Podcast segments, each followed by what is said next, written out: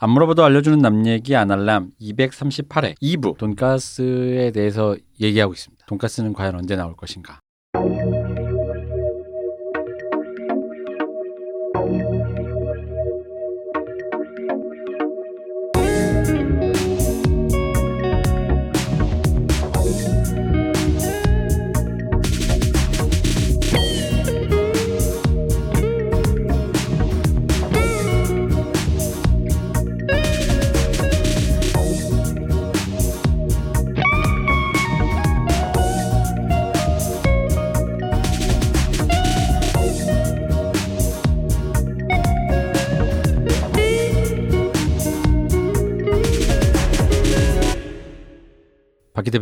나오셨습니다. 안녕하세요. 박 박사님. 안녕하십니까. 네. 저희가 일부에서는 그 불과 기름과 밀가루, 예속 논쟁, 식민지 근대화론까지 잠깐 다뤄봤고요.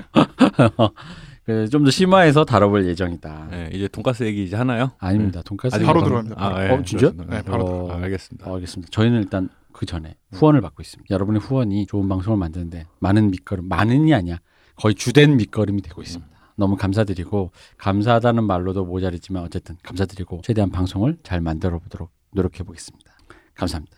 요번 정부의 주요 요직 분들이 원래 아날람 팬이시다가 네, 요즘에 그 바쁘셔가지고 후원을 못 하고 있다니까 제가 들, 들었는데요. 네, 이 방송 듣고 계시면 예, 다시 시작해 주시면 좋겠습니다. 감사합니다. 많은 후원 부탁드리겠습니다. 무엇이든 지지하고요. 누구든지 돈 주는 분은 우리 편. 네, 그렇습니다. 네, 네. 아시죠? 이거 뭐라고 반응을 해야 될지 모르겠네.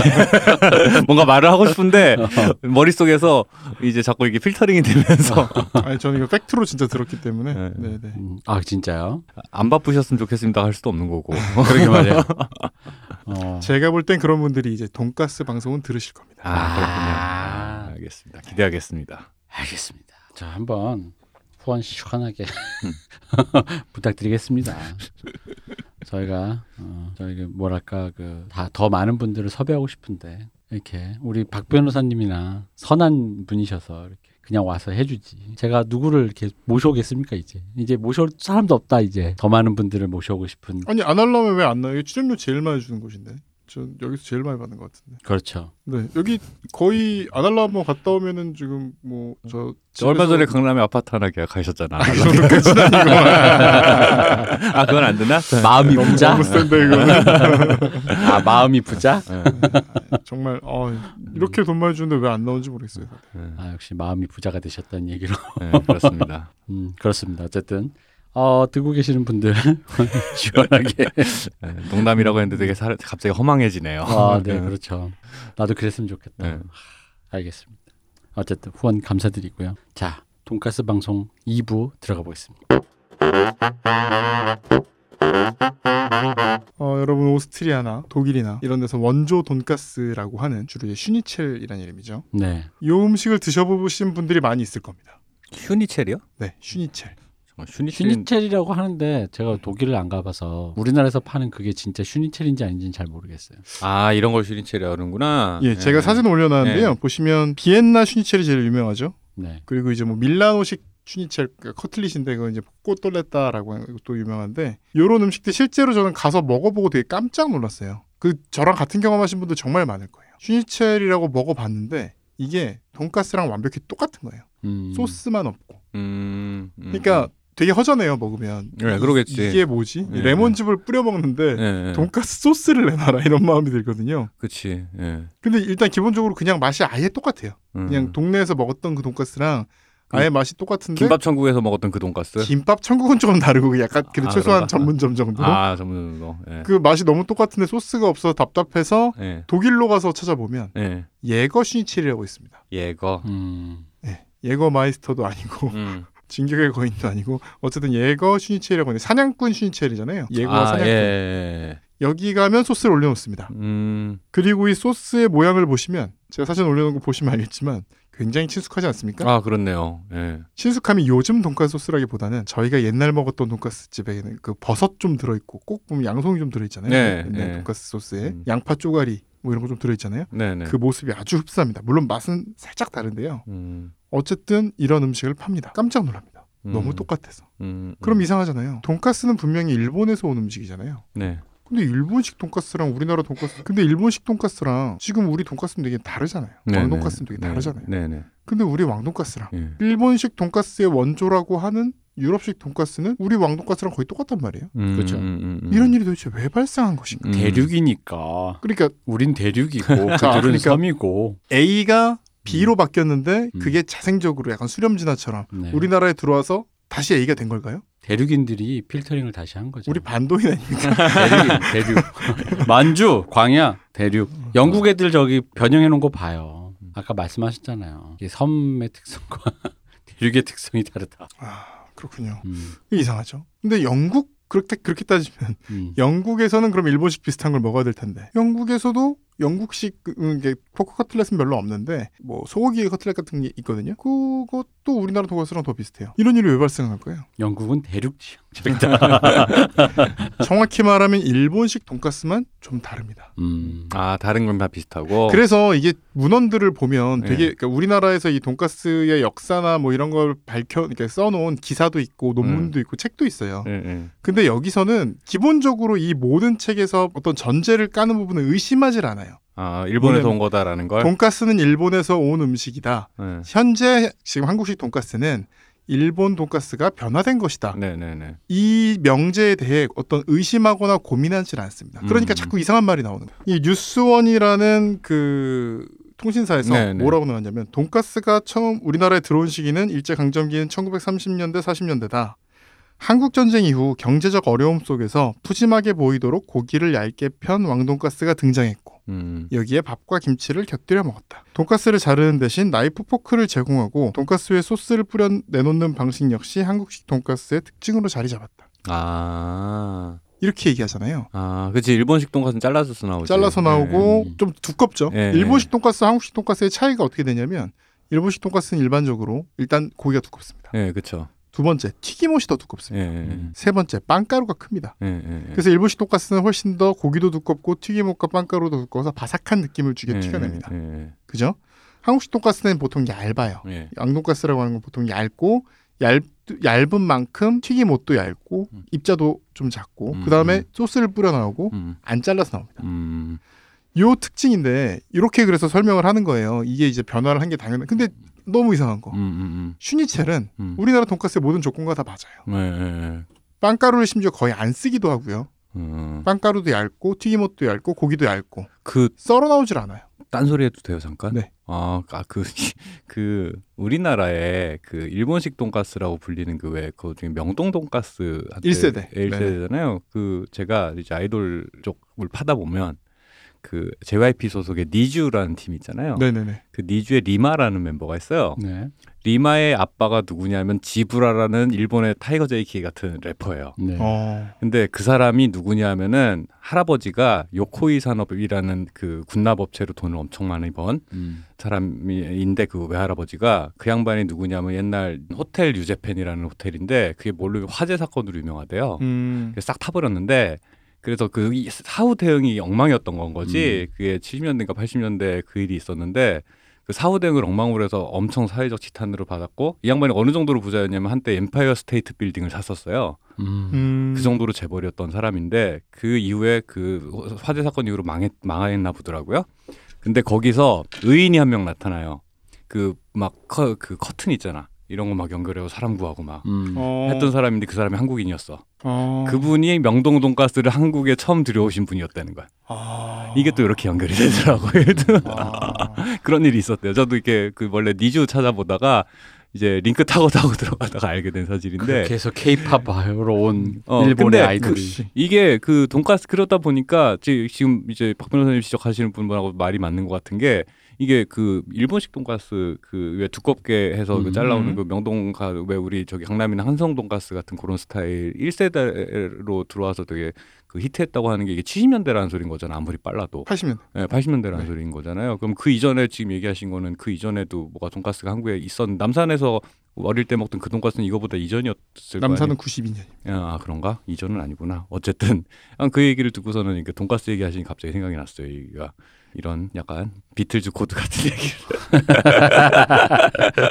탁재훈의 빙의돼서 딴소리 잠깐 해봤습니다. 아 근데 신기하긴 합니다. 예, 예. 근데 우리가 그분 찾으면- 인터뷰를 실제로 제가 좀 봤어요. 아 그래요? 네. 예, 예. 제가 그 말하는 어떤 그 얘기에 힌트를 주신 분이에요. 음, 음, 음. 왜냐하면 그분 인터뷰에 뭐라고 써 있냐면 음. 한국식 돈가스는 미국에서 온 거다. 네. 그냥 그렇게 써놨어요. 그 할아버지 아, 인터뷰가 아, 그래요? 아. 한국식 돈가스는 이름만 돈가스 미국에서 온 거고 진짜 돈가스는 일본식 돈가스고 그걸 내가 한국에 들여왔다 이렇게 그냥 인터뷰를 했어요 실제로. 아, 아, 아, 그래서. 아니 예. 뭐, 뭐 밑도 끝도 없이 미국이 뭐 미국에 돈가스도 없는데 이렇게 하고 제가 찾아보기 시작한 아, 있습니다, 처음에. 예, 예. 근데 저는 이 뉴스원에서 말하는 게 어떤 네. 편견이 보이는 거예요. 네, 근데 네. 잘 생각해보면 말이 안 돼요. 예. 잘 생각해보세요. 한국 전쟁 이후 경제적 어려움 속에서 푸짐하게 보이도록 고기를 얇게 폈다. 음. 경제적 어려우면 왜 펴요? 음. 고기를 안 먹어야 맞죠. 그거 좀 이상하지 않아요? 그게 생각해 보면 그럴 수도 있는데 예, 예. 그러니까 너무 그럴싸하기만 한 느낌인 거예요. 음, 음, 음. 그죠? 그리고 고기를 그 다음에 돈가스를 자르는 대신 나이프 포크를 제공한 건 왜 그렇게 됐다는 얘기도 없어요. 양식 보통 나이프 포크 제공하는 건 양식처럼 보이려고 음. 보통은 일단 한 가지로 반박이 되는데 네. 이 얘기는 사실이 아닙니다. 음, 왜냐하면 음, 한국 전쟁 이전 시점에는 한국 전쟁 이전 시점에는 일본의 돈가스도 두껍지 않았습니다. 아 그런가요?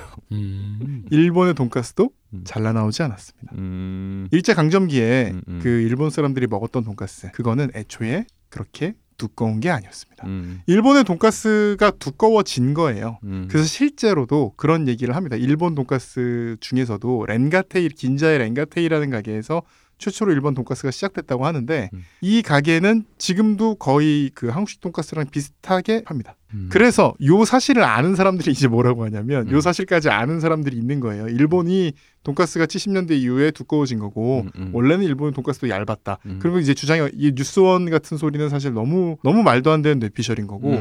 이제 그 사실을 아는 사람들은 뭐라 그랬냐면 음. 일본에 원래 그런 얇은 돈가스가 있었고 우리 우리도 그게 들어와서 우리는 그게 쭉 이어졌다. 음, 근데 음. 일본은 두꺼워졌다. 음, 우리가 오히려 돈가스 원형을 갖고 있는 게 참 신기하다 이런 식으로 얘기해요. 음, 맞는 말인 것 같지만 음, 꼭 맞는 말도 아닙니다. 음, 음. 왜냐하면 일본이 그때 갖고 있는 돈가스 그때의 그 렌가테이식 돈가스랑 현재 한국식 돈가스의 중요한 차이점들이 몇 개 있어요. 음.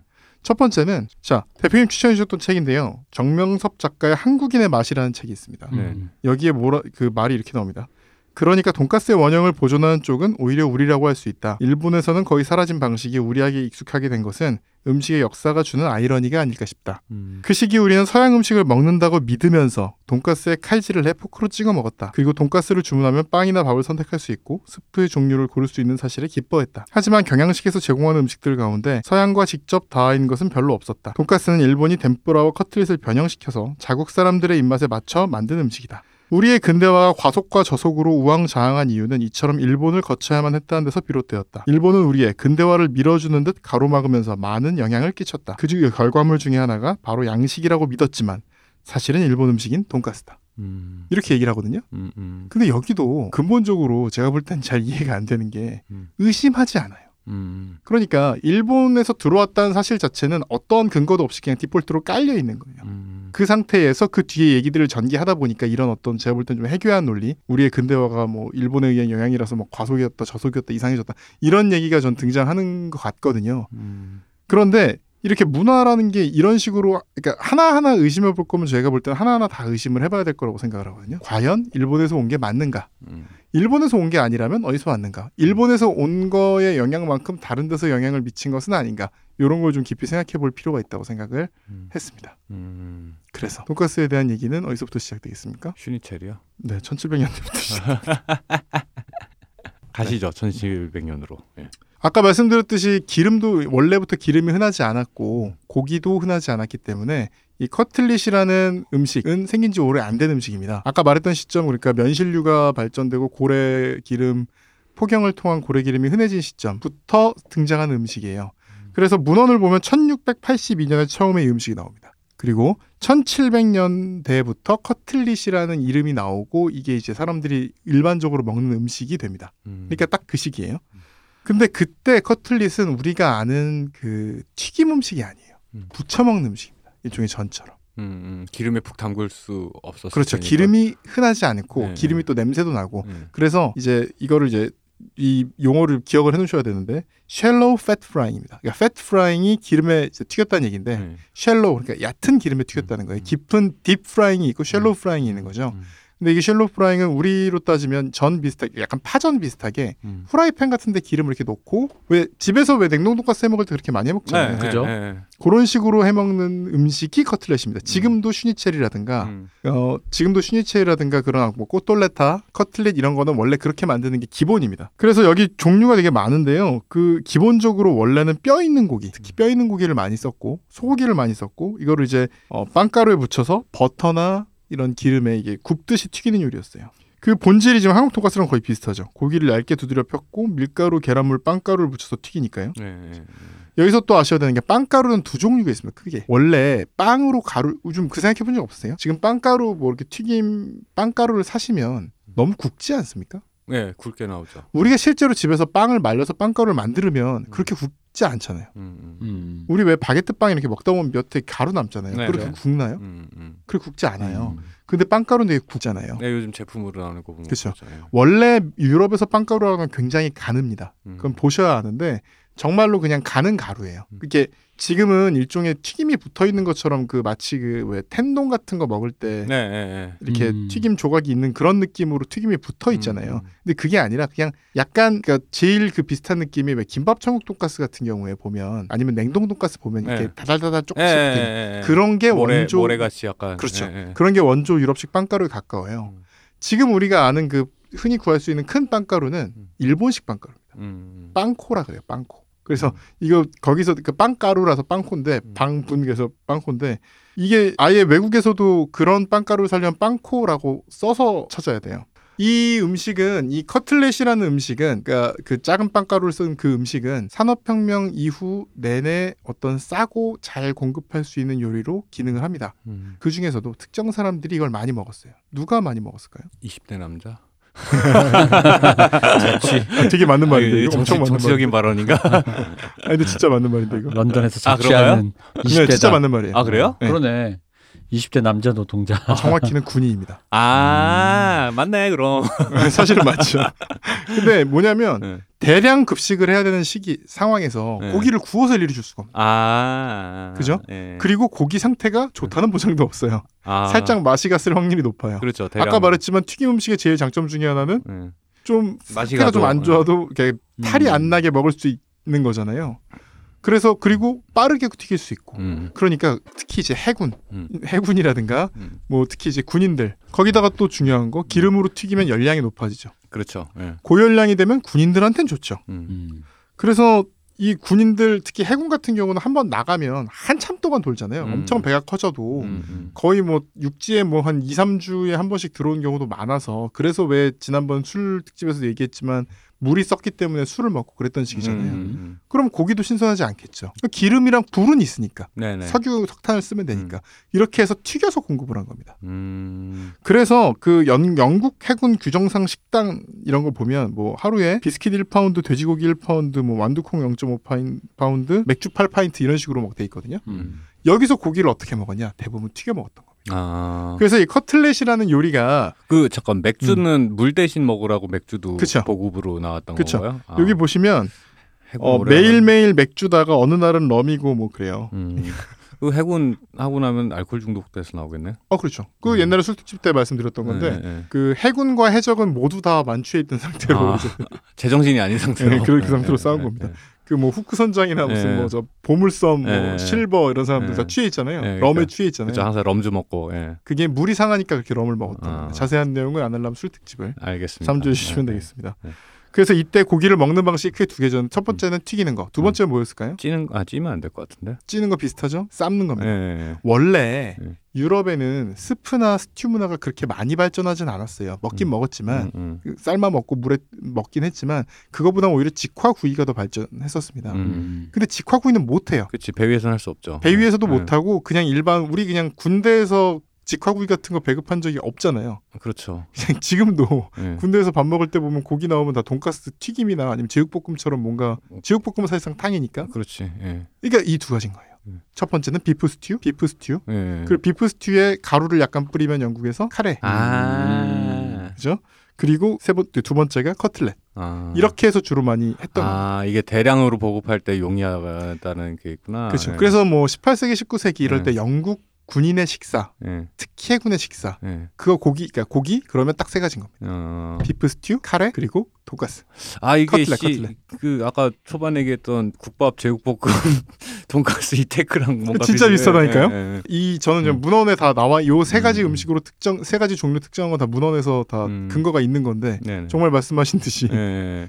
국밥, 제육볶음 예, 그러니까 돈가스. 이게, 예. 그 맞다니까요. 예. 20대 남성이 제일 좋아하는 어, 음식. 군인들이 대부분. 그러니까 20대 여성은 뭐 좋아할까요? 통, 아니, 떡볶이죠 일단 아 떡볶이, 곱창 이런 게 먼저 나오죠. 아. 예.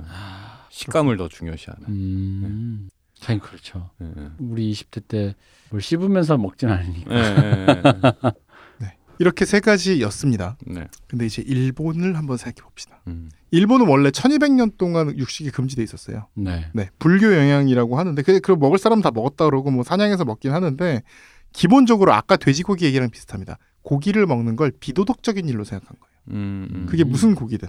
그래서 그게 불교도 그렇잖아요. 먹을 사람 다 먹지만 기본적으로 좀 비도덕적인 일이라는 인식은 다 가지고 있어요. 음, 음. 그리고 그거 아십니까? 불교에서 고기도 약간 등급이 있어요. 어 그래요? 어. 네, 그 주변에 불교 좀 진하게 믿으시는 분들 보면 네. 개고기 안 먹고, 음. 그러니까 다른 고기는 먹는데 약간 등급이 있어요. 소고기는 그래도 좀 먹는데 음, 네. 돼지고기는 조금 더 나쁜 거. 음. 그 제일 나쁜 게 개, 뭐 토끼 이런 거. 그게 근데 뭐 물어보면 그게 뭐 환생을 하는데 뭐 인간한테 좀 가까이 있다 얘기는 하는데 사실은 뭐냐면 그 이슬람교 아 그 힌두교 비슷하게 좀이 어떤 인간과 밀접 음, 음. 얼마나 가까이 지내느냐에 따라서 약간 구분을 하더라고요. 어. 음, 그러니까 사람 고기랑 좀 가깝다고 보더라고요. 아. 그래서 돼지는 그 중에 소보다는 조금 등급이 더 음, 음. 닭이나 소보다는 음. 조금 등급이 더 이렇게 인간에 가까운 쪽으로 음. 보는 경향이 있더라고요.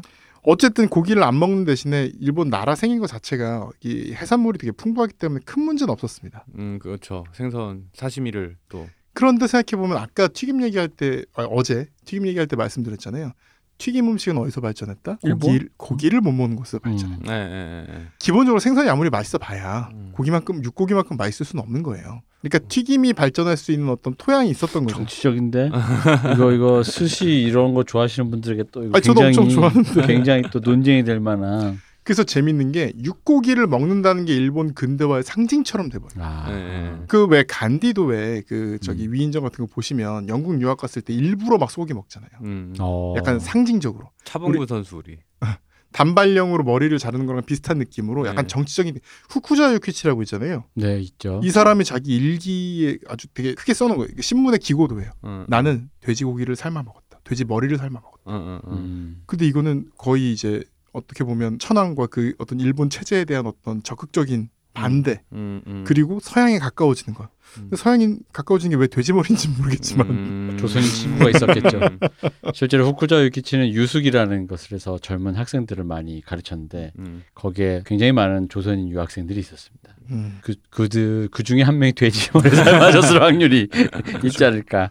음. 1868년에 메이지 천황이 메이지 원년이거든요. 1868년에 예, 예. 이 해에 천황이 상징으로 고기를 먹습니다. 음. 상징적인 행동이었어요. 음. 신문에 대서 특필됩니다. 이게 지금 고기를 먹는 것 자체가 우리가 서양인들처럼 육체적으로나 강해지는 거라고 생각한 것도 있고요. 음. 두 번째로는 그때 기록에 보면 뭐란 말이 많이 나오냐면 우리가 서양인들이랑 같이 식사도 하고 그러려면 고기 좀 먹어야 돼 이런 얘기를 많이. 음, 음, 음. 그래서 이게 우리 생각하는 것보다 되게 큰 사건이라 막 이게 반대하는 사람들이 많았어요. 우리 단발령 할 때 막 유생들이 막 아, 예, 꿇고 예. 그런 거 비슷하게 고기를 먹으면 아니 되옵니다 이런 사람들이 전국적으로 되게 많았어요. 음. 그래서 노래도 있습니다. 그 당시에 선전 가요로 고기를 먹어라 이런 가요도 있고요. 고기를 먹지 않으면 문명인이 아니다. 뭐 이런 노래도 있는 거예요. 음. 문제는 서민들은 이게 정치적으로 안 먹는 것도 있지만 아니 천년 넘게 안 먹어버릇하니까 어떻게 먹어야 될지 모르는. 거예요. 아, 그렇지. 일단 예. 맛을 모르는 예, 거예요. 예, 예. 여기 우리나라 좋은 속담 있지 그 않습니까? 고기도 먹어본 놈이 그렇죠. 먹는다고. 이 고기를 먹으면 부정 탄다고 생각하는 생각도 있었는데 일단 고기를 어떻게 먹어야 될지 모르는 거예요. 이게 좀 이제 사회적으로 학습이 그렇게 돼 있으면 거부감이 심리적인 거부감이라는 게 사실 넘기가 쉽지가 않아서. 그쵸. 음. 예. 그 저도 그 그런 게 있어요. 확실히 이렇게 아 이거 좀 죄짓는 기분 드는 음식을 못 먹겠는 몇 가지들이 있죠. 아 그런 게 있어요? 아, 뭐 뭡니까? 개고기라든가. 아 개고기. 또 예. 뭐가 있습니까? 회고기라든가 아 그것도 있고 제가 그 고기 이제 생선을 잘 못 먹는 게 생선 잡는 장면을 잘 못 봐요. 아, 예, 그게 있어요. 소 잡는 건 잘 보시고요. 소 잡는 건 본 적이 없죠. 돼지 잡는 거 어마어마한데. 그 아예 나랑 거리가 떨어져 있으니까 생선은 내가 잡아야 되잖아.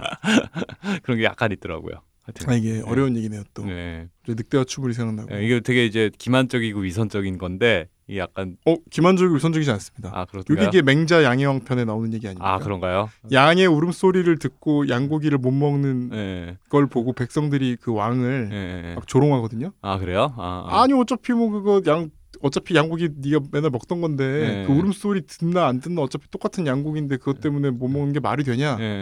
이렇게 얘기를 하고 되게 백성들이 우습게 봐요 왕을. 아 그렇 그런 일이 있었군요. 네, 그래서 상심에 빠져 있으니까 맹자가 와서 아닙니다, 아닙니다. 예. 그게 중요한 겁니다. 아 그렇군요. 그게 인입니다. 아 그 잡는 것을 보았기 때문에 못 먹는 것이 인입니다. 네. 그 마음에 인으로 인해서 모든 것이 이제 정치가 가능해지고 왕도 정치가 가능해집니다라고 얘기를 하시거든요. 그럼 제가 왕이 될 상입니까? 그렇죠. 아, 이렇게 되네. 되는구나. 아. 지금 맹자가 앞에 계셨으면 칭찬하셨을 아 겁니다. 그렇군요. 예. 그래서 음. 이 처음 고안된 게 쇠고기 전골이에요. 음. 이게 처음에는 일본식 된장에 만든 끓인 거에 주로 음. 도미라든가 이런 걸 넣어서 먹는 음식이 있었는데 이 쇠고기 저- 이 전골에서 생선 대신에 쇠고기를 넣은 거예요. 음, 음. 이게 처음 개발이 됐습니다. 근데 이제 된장을 넣고 끓여보니까 향이 약간 부딪혔대요. 음, 음. 음. 그래서 그때 된장을 빼고 뭘 넣었냐? 간장과 설탕을 넣었대요. 음. 이러면 이게 뭐의 원형일까요? 스키야키? 스키야키 원형. 예. 음. 그래서 이 쇠고기 전골과 스키야키의 유행이 시작이 되고 이제 1887년에는 규동이 생겨납니다.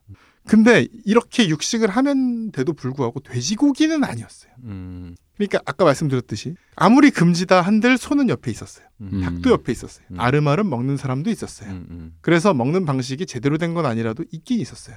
근데 돼지고기는 너무 낯선 거예요. 이건 애초에 새로 다 키워야 되는 거니까. 음. 그래서 왜 일본에서도 오키나와에서만 돼지고기 요리가 막 발전하고 이런 것들이 있어요. 뭐 되게 특이하다는 듯이 나오는 문화, 오키나와에서는 사람들이 돼지를 먹습니다. 뭐 이런 얘기가 나오고 그래요. 음. 그 정도로 돼지고기가 친숙하지 않아서 막 문헌에 이런 거 있습니다. 돼지고기는 건강에 좋지 않다. 돼지고기를 먹었더니 지방 덩어리에 비만이 된 데다 다른 병에도 걸리기 쉽다는 양의의 진단을 받았다. 1873년 오사카 마스야초에서는 다니무라 씨뭐 이렇게 얘기하잖아요. 이런 기고문들이 그러니까 카더라. 아, 그래서 이런 식으로 고기를 돼지고기는 특히나 익숙하지가 않았어요. 그래서 음, 쇠고기 요리들은 그나마 발전을 하는데 돼지고기 요리는 발전을 안 하고 있었습니다. 음. 그러다 발전한 계기가 있습니다. 발전한 계기가 뭐냐면요. 이게 이유가 있습니다. 이유는 바로 군대입니다. 아까 영국 군이랑 이렇게 이어지는 거예요. 네. 도고 헤이아치로라는 사람이 있습니다. 네. 음. 러일 전쟁에서 러시아 발틱 함대에 승전을 거둔 사령관이잖아요. 네. 그죠. 이 사람이 영국에 유학을 갑니다. 네. 근데 이 사람만 간 건 아니고 여러 명이 같이 유학을 가죠. 네. 영국에 유학을 가서 영국 해군의 체제를 배워옵니다. 영국 해군의 체제를 배워오면서 뭐도 배워왔을까요? 요리를 같이 배웠구나. 음식도 예. 배워왔습니다. 예. 단표 예, 예. 뭐 이런 거. 음식이 뭐라 그랬죠? 세 가지라 그랬죠. 예. 아까 스튜, 비프 스튜, 그 카레, 카레. 그 튀김, 그 돈가스, 커틀렛. 예, 커틀렛. 예. 이 음식을 심, 일본에 갖고 와서요. 음. 자, 카레 같은 경우는 카레에 밥을 같이 먹습니다. 음. 카레 라이스가 됩니다. 음. 그러니까 영국 음식일 때는 커리라고도 하지만 뭐 무슨 마살라라고도 하고 하잖아요. 네. 치킨 티카 마살라 이런 게 영국 음식이잖아요. 예. 카레 라이스가 되고요. 그리고 비프 스튜를 갖고 와서 비프 스튜로도 먹어요. 네. 근데 여기서 새로운 음식이 생겨나는데 비프 스튜에 들어가는 브라운 소스나 이런 거를 빼고 간장을 대신 넣습니다. 예, 예, 예. 그 아까 말했던 쇠고기 전골에 있던 간장을 넣어서 그게 바로 니쿠자가입니다. 아. 돼지 감자. 예, 예, 니쿠자. 그 일본 되게 대표적인 가정식 아닌가요? 그리고? 세 번째가 커틀렛을 갖고 온 게 돈가스가 됩니다. 음. 이 세 가지, 음. 요 세 가지 음식이 카레 라이스, 해시 라이스 또는 비프 스튜, 그리고 니쿠자가 네. 좀 같은 데서 온 거죠. 예. 그리고 어, 돈가스. 음. 이게 일본의 화양식 3대장입니다. 예, 예. 여기다 오므라이스만 오므라이스 정도만 더하면 예. 그러니까 오므라이스는 오믈렛을 또 라이스로 만든 거죠. 음. 이 정도만 더하면 이거는 거의 완벽한 일본식 음식. 음. 일본의 가정식이 제일 흔한 음식들이에요. 예, 지금 말하는 예, 게. 예. 음. 그러면서 일본에서 화양식이라고 하는데 당시에 이제 외국에서 양식을 갖고 와서 일본식으로 만든 음식이라고 하면 요것들입니다. 아, 그걸 화양식이라고 불러요? 화양식이라고요. 아, 예, 그 예. 화가 왜 그 와라고 있는 그 예, 예. 일본식 그러니까 화식 변기 뭐 이런 식으로 쓰듯이 음. 일본식을 화식이라 그러잖아요. 음. 네. 그래서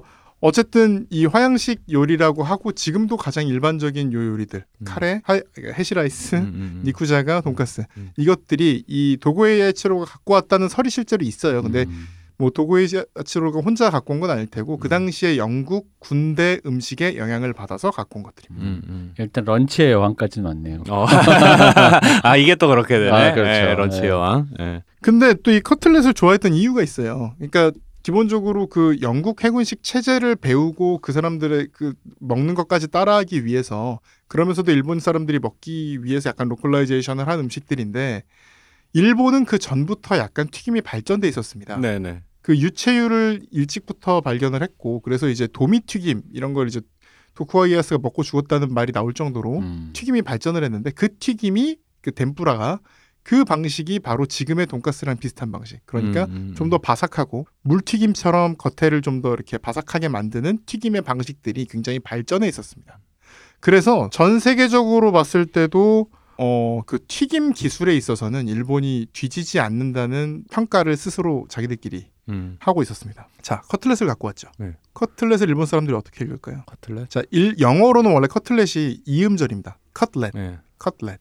한국말로는 커틀렛 네. 사음절이 되죠. 일본 음식 일본 말로는요. 카트? 자, 커틀 커틀렛을 음. 커트레트. 근데 트 발음이 없잖아요. 네. 음. 치가 됩니다. 아. 커츠레츠. 아. 근데 어도 발음 잘 안 하죠. 네, 카. カツレツ. 네, 네. カツレツ. 아. 그래서 돈가스에 있는 카츠레츠라는 단어가 여기서 생깁니다. 아. 그러니까 돈가스에 말하는 그 カツ라는 거는 결국 컷이에요, 컷. 그럼 포크 커틀릿을 일본식으로 그냥 뒤 커틀렛은 외국어니까 그냥 자기들끼리 음차한 거고 그 앞에 돈 돼지 돈자 붙여가지고. 그, 그 돈가스가 되는 거구나. 그 그래서- 포크 커틀릿의 거의 직역이네. 돈가스란 말 자체가 일본에서도 한 60년대, 50년대 돼야 나오거든요. 네. 음. 그 전까지는 다 포크 카츠레츠. 음. 그 일본에서 처음 이 아까 그 긴자의 렌가테이라는 집에서 만들었다고 했는데 거기 처음 나왔다고 그 기록하는 게 1895년이에요. 1895년. 예, 네. 예. 1895년이 유럽식을 거의 그대로 재현해서 나옵니다. 음. 그래서 고기를 두드리고요. 얇게 펴요. 현재 지금 일본식 돈가스는 기본적으로 망치로 두드리질 않습니다. 예, 예, 예. 그쵸. 그 두껍게, 두께를 예. 해야 되니까. 그리고 안심을 많이 쓰죠. 그쵸. 음. 예. 부드럽게 만들, 네, 두껍게 만들기 위해서. 근데 이 당시는 등심을 음. 망치로 두드려 펴고 거기다가 겉에 붙은 빵가루도 유럽식으로 작게 만듭니다. 음. 근데 일본에서 그때 나름 생산했던 빵가루는 그 텐카츠라고 하는 그 일본식 튀김가루 비슷한 거였기 때문에 그렇게 굵은 빵가루 비슷한 걸 부셔서 씁니다. 음. 유럽식 빵처럼 만들기 예, 위해서 예, 예.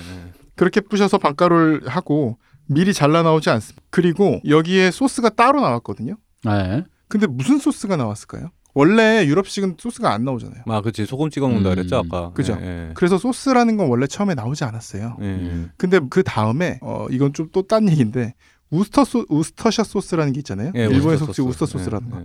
이게 아까 그 비슷한 맥락에서 음. 간장을 대체하기 위한 소스로서 인기를 끌게 됩니다. 음. 일본 무슨 소스 무슨 박람회 이런 것도 있어요. 음. 거기서 1등을 한 게 우스터 소스고 그 이후로 이제 더 발전하게 됐는데 사실상 영국에서도 우스터 소스 구하기 힘든데 일본 가면은 우스터 소스만 종류별로 막 3, 40가지 네, 있어요. 예, 예. 마트 근데 가면. 우스터 소스라는 게 그럼 우리가 지금 제품화돼서 사고 마트에서 사고 있는 이 우스터 소스가 일본에서 개발한 건가요? 영국에서 개발된 겁니다. 아, 이건? 또 뭐냐면 예, 예. 이 소스는 애초에 인도식 향신료 음. 소스, 그러니까 인도 소스란 개념이 없어요. 원래 그쵸, 인도 예. 음식은 예. 모두 다 약간 양파와 요거트 같은 걸 넣어서 치덕치덕하게 만든 우리 기준에선 다 카레인 거예요. 그치. 이 사람들 예, 보기엔 다 다르지만 예, 한국 음식에 다 파마늘 들어가듯이 예. 모든 음식을 다 그런 형태로 만드는 경향이 있어요. 예, 예. 요거를 진, 지네 나름대로 영국 사람들은 그래서 파우더, 그러니까 걔네들은 원래 아, 걔네들이야. 인도 사람들은 원래 그래서 카- curry powder라는 게 없어요. 그렇죠. 예. 커리라는 음식이 없으니까 예, 예. 애초에.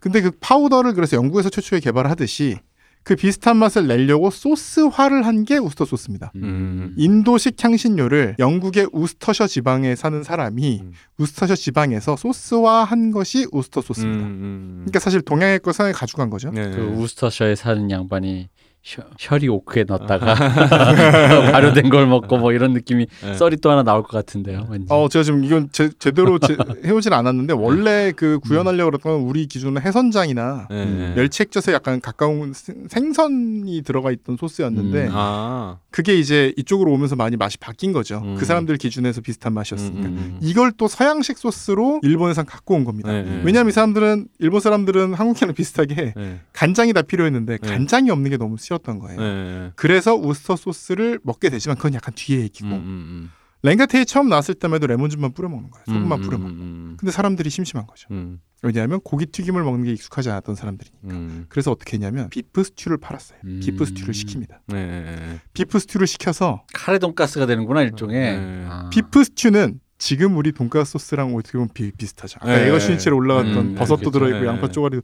비프 스튜를 시켜서 먹었는데 음. 여기 기록에 보면 도쿄 사람들은 돈가스 위에 소스를 부어서 튀김옷을 물렁하게 만든 후에 튀김옷과 고기를 분류해서 고기를 안주로 술을 먹고 튀김옷을 식사처럼 먹는 게 유행이었다. 아. 음. 아. 지금은 렌가테이에서 소스를 부어 나오지 않아요. 네. 네. 그렇지만 한때는 도쿄 사람들의 유행에 복무하려는 마음에서 부먹으로 나오기도 했다는 기록이 있습니다. 음. 아하 그렇군요.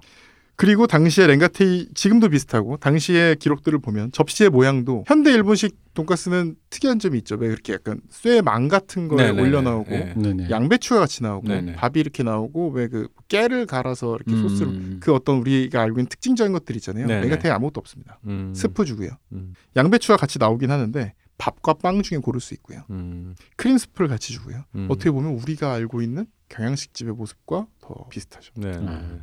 그 모습이 형태를 갖춘 게 1950년대에 와서인 건가요? 그게 이제 또 변천사가 있습니다. 아? 조금씩 네, 변천사가 네, 네. 있고 그래서 제가 이걸 위해서 일본 요리책들을 좀 많이 찾아봤는데 네, 네. 요 지금 얘기한 이제 カツレツ, 카레라이스, 음. 비- 해시라이스 또는 비프 스튜 요게 이제 3대장인데 여기서 제일 특히 요 지금 카츠레츠와 커틀릿의 가장 중요한 차이가 하나 있습니다. 음. 아까 얘기 드렸는데 슈니첼이나 커틀렛은 기본적으로 shallow frying을 한다 그랬잖아요. 네. 약간 부치듯이. 근데 일본식 돈가스는 deep frying을 합니다. 음. 이 deep frying을 한 이유는 그 전에 돔이나 뭐 야채나 이런 거를 튀겨 먹는 덴푸라가 발전했기 때문입니다. 음. 음, 음, 그래서 그 유튜브에 보시면 렌가테이에 가는 다큐가 있어요. 음, 음. 한국 사람이 렌가테이에 가서 뭐 최초의 돈가스 뭐 이런 걸 먹는 맛이 게 있는데 음, 만드는 과정을 보면 거의 똑같습니다. 이 두드리기도 하고 음, 기름도 그렇게 많지가 않아요. 음, 음. 그런데 굉장히 그 그러니까 유럽식 돈가스에서 일본식 돈가스로 제일 먼저 변한 게 shallow frying에서 deep frying으로 바뀐 겁니다. 음, 음. 왜냐면 그게 익숙하고 음. 그게 더 바삭해서 더 맛있다고 생각을 한 거죠. 그러면서 이게 선풍적인 인기를 끌기 시작해서요. 1921년도에는 돈가스 덮밥이 나와요. 음. 일단 뭐든지 밥이랑 다 먹잖아요. 네, 카레라이스, 네. 오므라이스 이런 이- 식으로. カツ丼.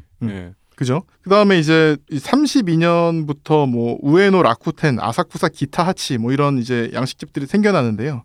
여기에 보면 이렇게 막 벽에 써 있었대요. 빵가루를 흰색으로 할지 갈색으로 할지 골라 주십시오. 그리고 손님이 들어와도 いらっしゃいませ 이걸 안 했대요. 네.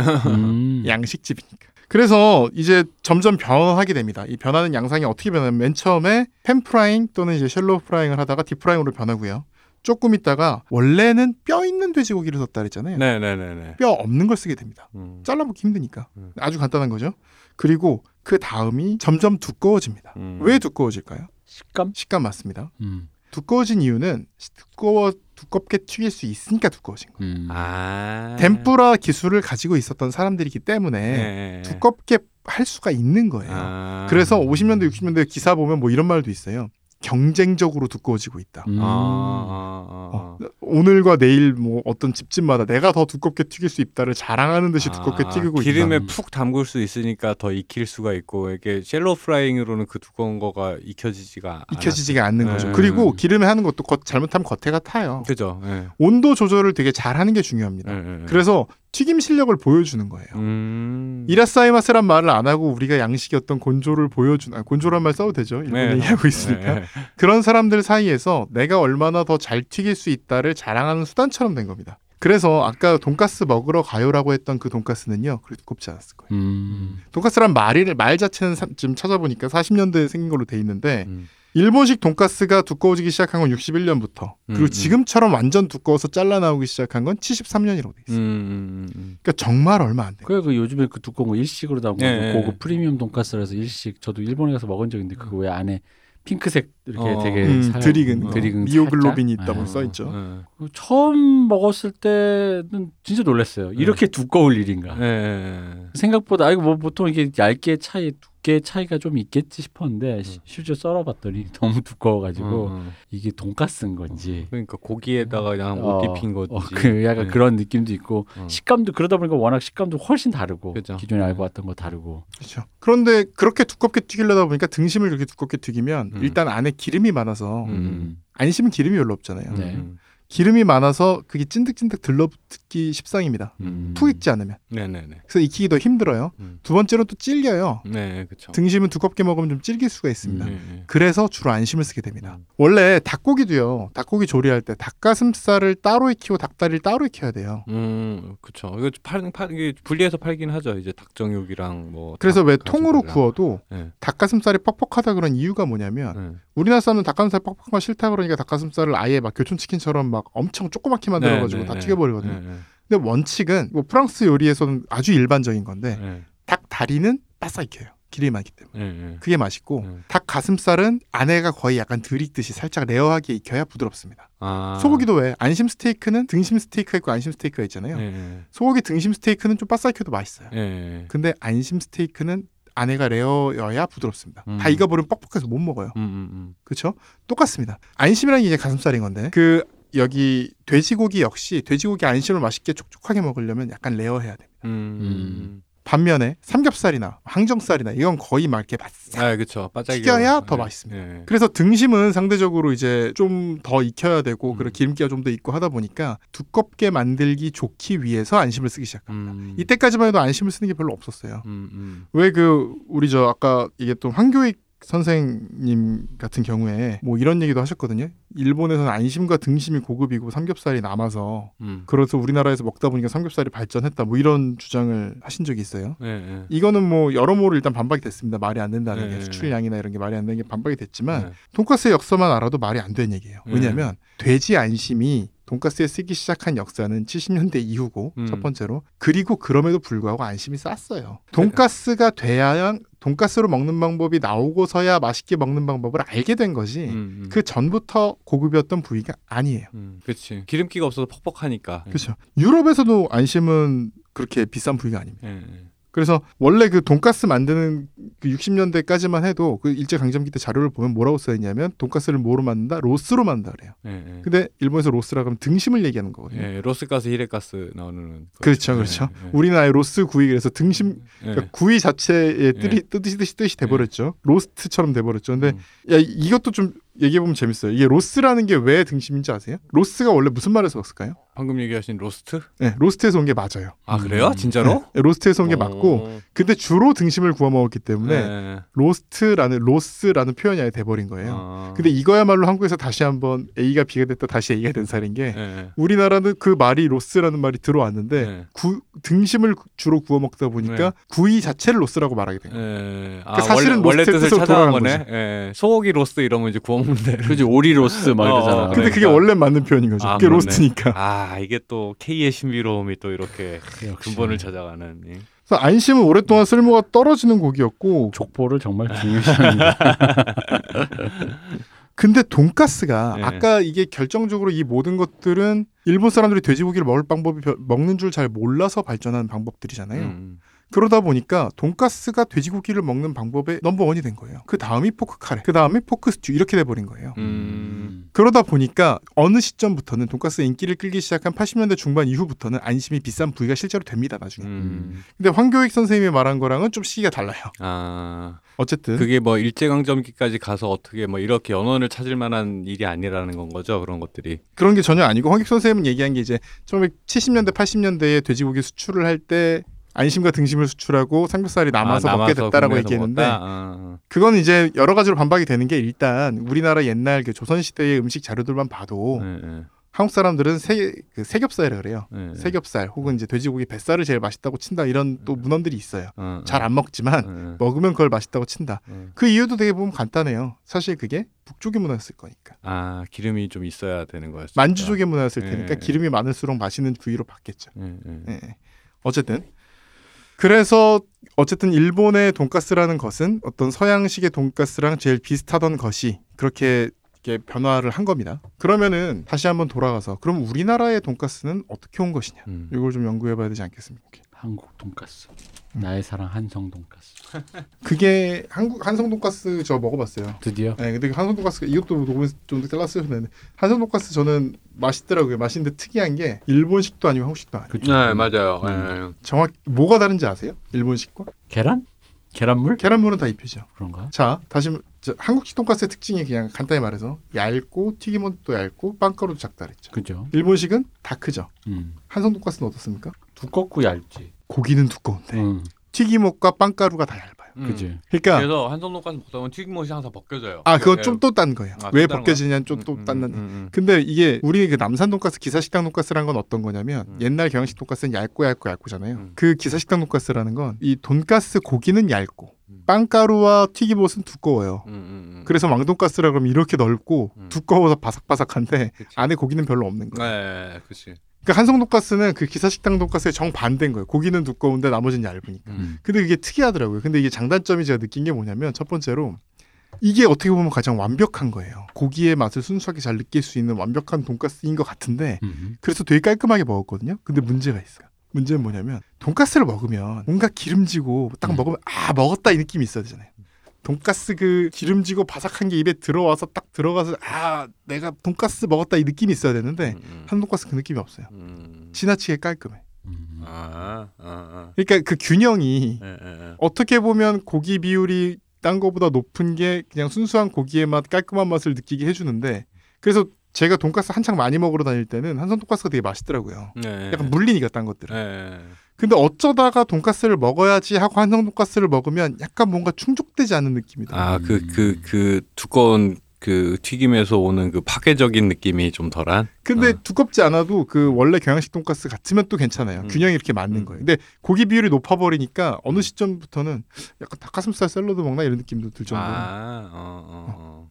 그래서 이게 장단점이 있더라고요. 음. 그래서 이제 대표님 같이 좀 이렇게 완벽주의자의 깔끔한 걸 좋아하시고 이런 분들은 참 좋아하실 것 같습니다. 아 한성 돈가스 저도 돈가스 참 좋아하지만 먹다 먹다 결국 최종 정착지였습니다. 그러니까 이게 먹다 먹던 사람들은 글로 간다는 거죠. 아난 한성 돈가스 그래서 난 저는 아직도 그 신사동을 지나갈 때면 음. 그 앞에 설렁탕 집 있잖아요. 예, 예, 예. 그거랑 해서 설렁탕 집은 또 신기한 게 거기는 이 사람 습관이 무서워. 음. 술을 먹다가 새벽에 가야 돼. 음. 그딴 시간에 가면 이상하게 별로 그렇게 맛있다는 느낌이 안 음. 들고 맨정신에 먹으면 그렇죠. 원래 설렁탕이 그렇죠. 술 먹다가 한 세네 시쯤에 가면 참 맛있게 먹었다는 그 어릴 유년기부터의 음, 그런 어떤 음. 기억이 그런 거고 그래서 한 그 동네 지나면 그 두 메뉴가 음. 항상 그 저의 그거죠. 음, 음. 음. 한성 돈가스 사랑합니다. 안 망했으면 좋겠습니다. 아 거기 뭐 분점도 생기고 잘 나가던데. 네. 망할 리가 거기가. 예, 그래도 줄- 왜 어, 갑자기 최근에 오비베어 어. 뜯겨져 나가는 거 봐요. 아 거기 이미 건물 주실 텐데 뭐. 아 지금 우리가 지금 어. 얘기하고 있는 지금 이 시간 월요일입니다 저희가 네, 지금 네. 이 시간 오비베어 앞에서 예. 만선오프를 규탄하는 공연이 락 밴드의 공연이 이루어지고 있다고 합니다. 음, 참. 웃을 일입니까? 자본의 탄압에 어? 이렇게 무너져가는 무- 그 서울에서 뭐지 그 무슨 문화 유산 이런 거 했는데 네. 뭐 그런 거 의미 없나 봐요, 그죠? 자본가 앞에서. 아 그렇죠. 어, 돈 앞엔 장세가 없죠. 네 그렇습니다. 저의 잠깐 한성 돈가스 찬양이 있었습니다. 네, 어쨌든 저도 되게 맛있게 먹었고 네. 그 제가 돈가스 집을 요 근래에 지금 요 방송 준비하면서 한 40집 정도를 먹었거든요. 돌아다니면서. 그럼 한성 돈가스 말고 자, 번외로 네. 저박 변호사님이 자 이게 그럼 난 여기에 정착하겠다. 어 제가 먹었던 것 중에 제일 인상적이고 맛있게 먹었던 게 네. 인천에 음. 시사이드 경양식이라고 있어요. 아, 그 어디 어느 동네에 있습니까? 인천에 있습니다. 아, 인천 동네가 동네 잘 모르겠는데 인천 봤- 인천이 시사- 무슨 인천 시사이드면은 어, 그 동네에 음. 몇 집이 몰려 있어요. 거기에 무슨 명동인 줄 알아요?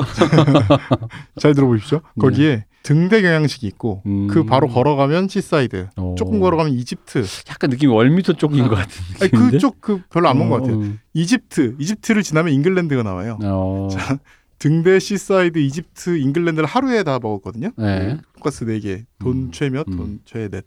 그래서 4개를 딱 먹었는데 어, 너무 재밌더라고요. 이게 스타일이 다 달라요. 아, 내 집이. 네 집이. 어. 일단 이집트는 완전 현대식. 어. 빵가루 크기가 거의 뭐 그냥 빵가루의 입자 크기가 거의 뭐 한 제 눈만 해요. 제 눈이 좀 작긴 하지만 그 빵을 튀겨 주는 거 아니에요? 거의 뭐 그 수준. 그리고 빵 돈가스도. 두꺼워요.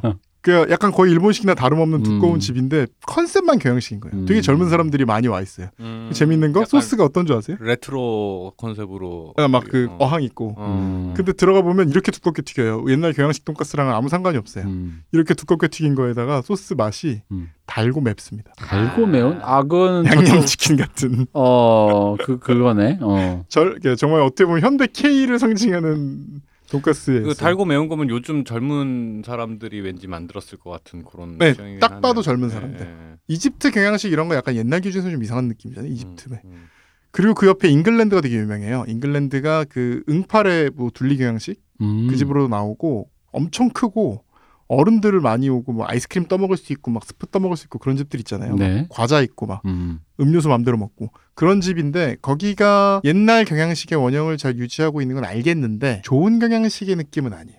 음. 약간 고기 상태나 음. 튀김옷이나 그, 그 조건 다 맞거든요. 그 돈가스 고기도 얇고 튀김옷도 얇고 음. 빵가루도 작은데 약간 옛날 냉동 돈가스 같은 느낌이 살짝 나요. 아, 음. 예. 괜찮아요. 예. 괜찮은데 옛날 먹었던 그 맛인 것도 맞는데 음. 이렇게 막, 막 고급인 그러니까 옛날에 왜 그 경양식집 갔을 때뭐 그 어떤 그 넘사벽인 그 분위기 그 느낌은 아니. 음, 음. 약간 좀 친숙한 느낌. 음. 반면에 시사이드는 완전 제가 시사이드를 먹는 순간 머릿속에 20년 전이 떠오르는 거예요.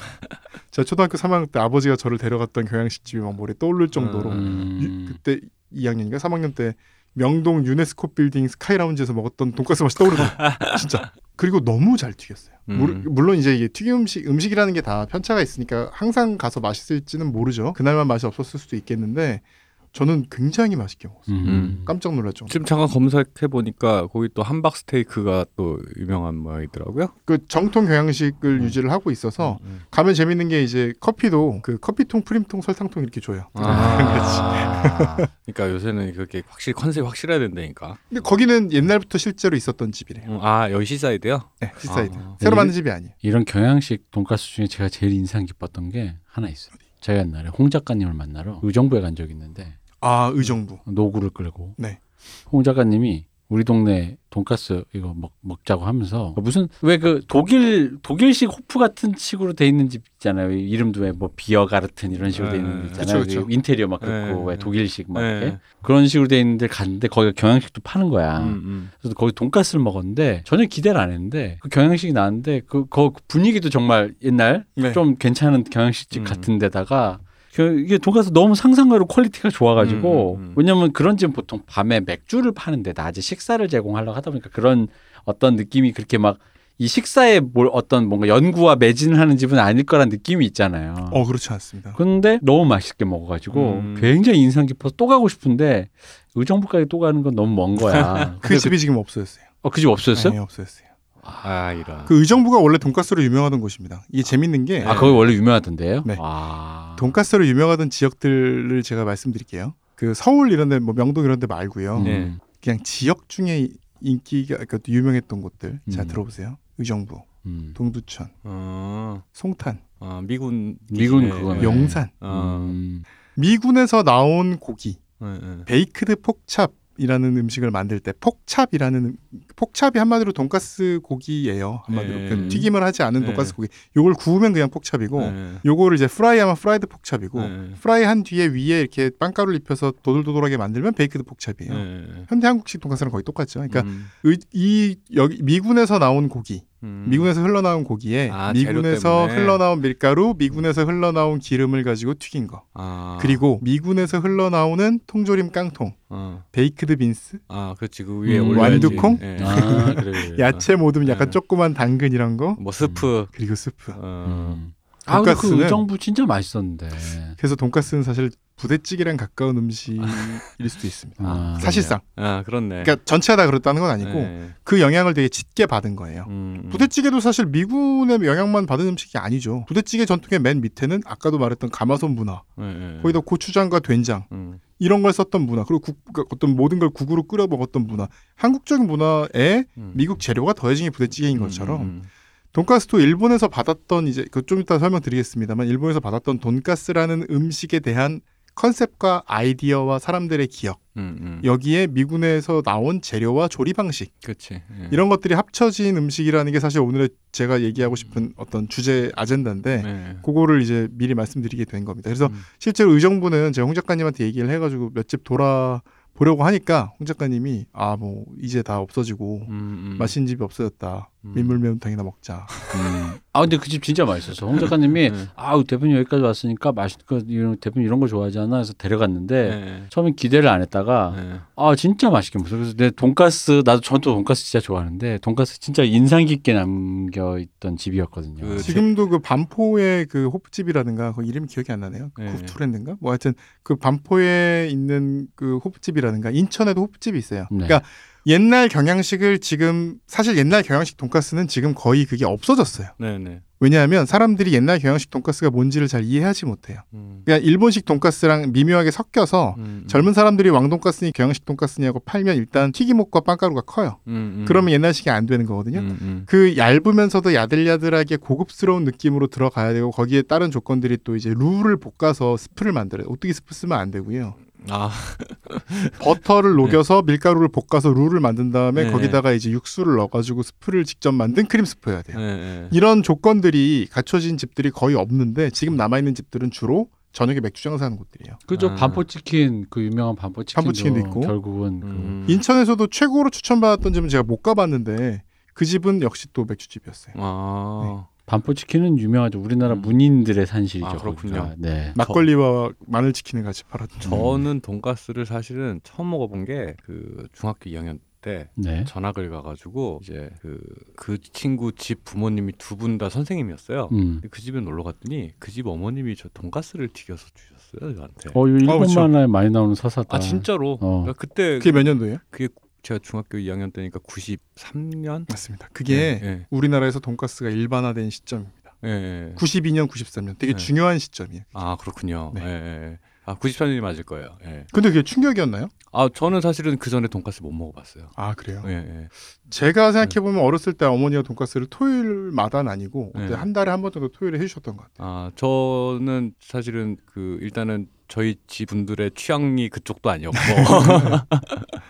그럴 기회도 별로 없었고. 예. 저는 어릴 때 돈가스 먹었던 게 되게 좋은 기억으로 남아 있는 게 음. 토요일 날 왜 학교 일찍 끝나잖아요. 옛날에. 네네네. 토요일 날 학교 사교 그 사교시까지만 하고 예. 점심 먹으러 집에 들어가는데 막 네. 돈가스를 오늘 먹는다는 걸 알면 벌써 아. 발걸음이 막 이렇게 아 그렇군요. 이게 약간 스머프처럼 셀터리 될까봐 이런 얘기도 하좀 그런데 제가 어린 시절에 성남 구시가지에서 자랐잖아요.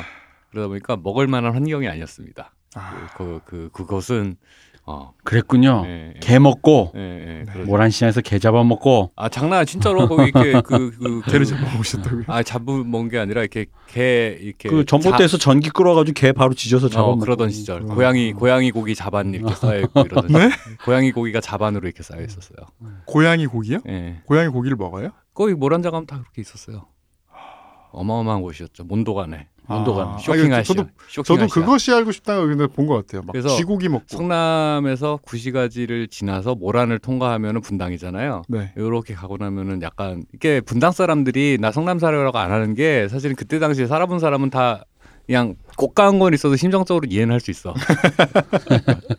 다른 세계야 사실은. 아, 그죠. 예. 모란 그 지금의 정돈된 왕십리 그 마장동 음. 네. 마장동 그 전에 예. 정돈되지 않았던 시절에 한 80년대 마장동이나 그때 모란시장 한 번 가보면 한 번씩 그 컬처 쇼크를 받을 수밖에 예, 없어. 음. 그 그럴 수밖에 없어요. 그 요만한 쥐 가지고 술 만들고 막 이런 얘기 있었어요. 네. 그게 제가 어린 시절이라 그게 뭔지 정확하게 기억은 못 하는데 하여튼 그 어마 이게 그냥 그냥 봐도 끝 어떤 기괴한 비주얼 있잖아요. 그죠. 냄새와 맞아. 강렬한 돼지 냄새와 불알도 뭐 이렇게. 그런 것들이 뭐 그런 거 있으니까 그러니까 그치 그런 게 그게 제가 이제 분당 신도시 생기고서는 이제 그쪽으로 전학을 가고 이제 고 왔다 갔다 이제 거기서 또 강남 쪽에서 이- 전학 온 애들이 많다 보니까 음. 성남 구시가지랑 그쪽이랑 문화적인 충격이 꽤 있었죠. 음. 지금 많이 섞였죠 그게 많이 섞였는데 그때 당시에는 이제 서로 지시하는 것도 있었고 음. 그런 게 좀 있었는데 그 와중에 분당으로 전학을 가서 강남에서 넘어온 아이들 사이에 있다가 이제 거기 돈가스를 제가 거기서도 1등만 하시고. 아닙니다 그랬으면 좋겠지만 거기서 학폭 어. 학폭 그래서 나 성남 박사 짱이야 따신 이러면서. 아 그런 얘기는 나중에 그런 얘기인데 신도시 그 수도권 위성도시 발전하는 이런 얘기들은 영화에도 음. 많이 있고 하니까 아수라요? 어 진짜로 진짜로 예 그런 얘기들은 좀 나중에 할 기회가 있으면 한번 하면 재밌을 것 같긴 아수라 해요. 얘기는 팟캐스트에서 하면 안 될 것 같아요. 아니 근데 저기 그 우리 저 차석에서 음. 박 박사님 가정사를 잠깐 들으면은 정말 재밌어요.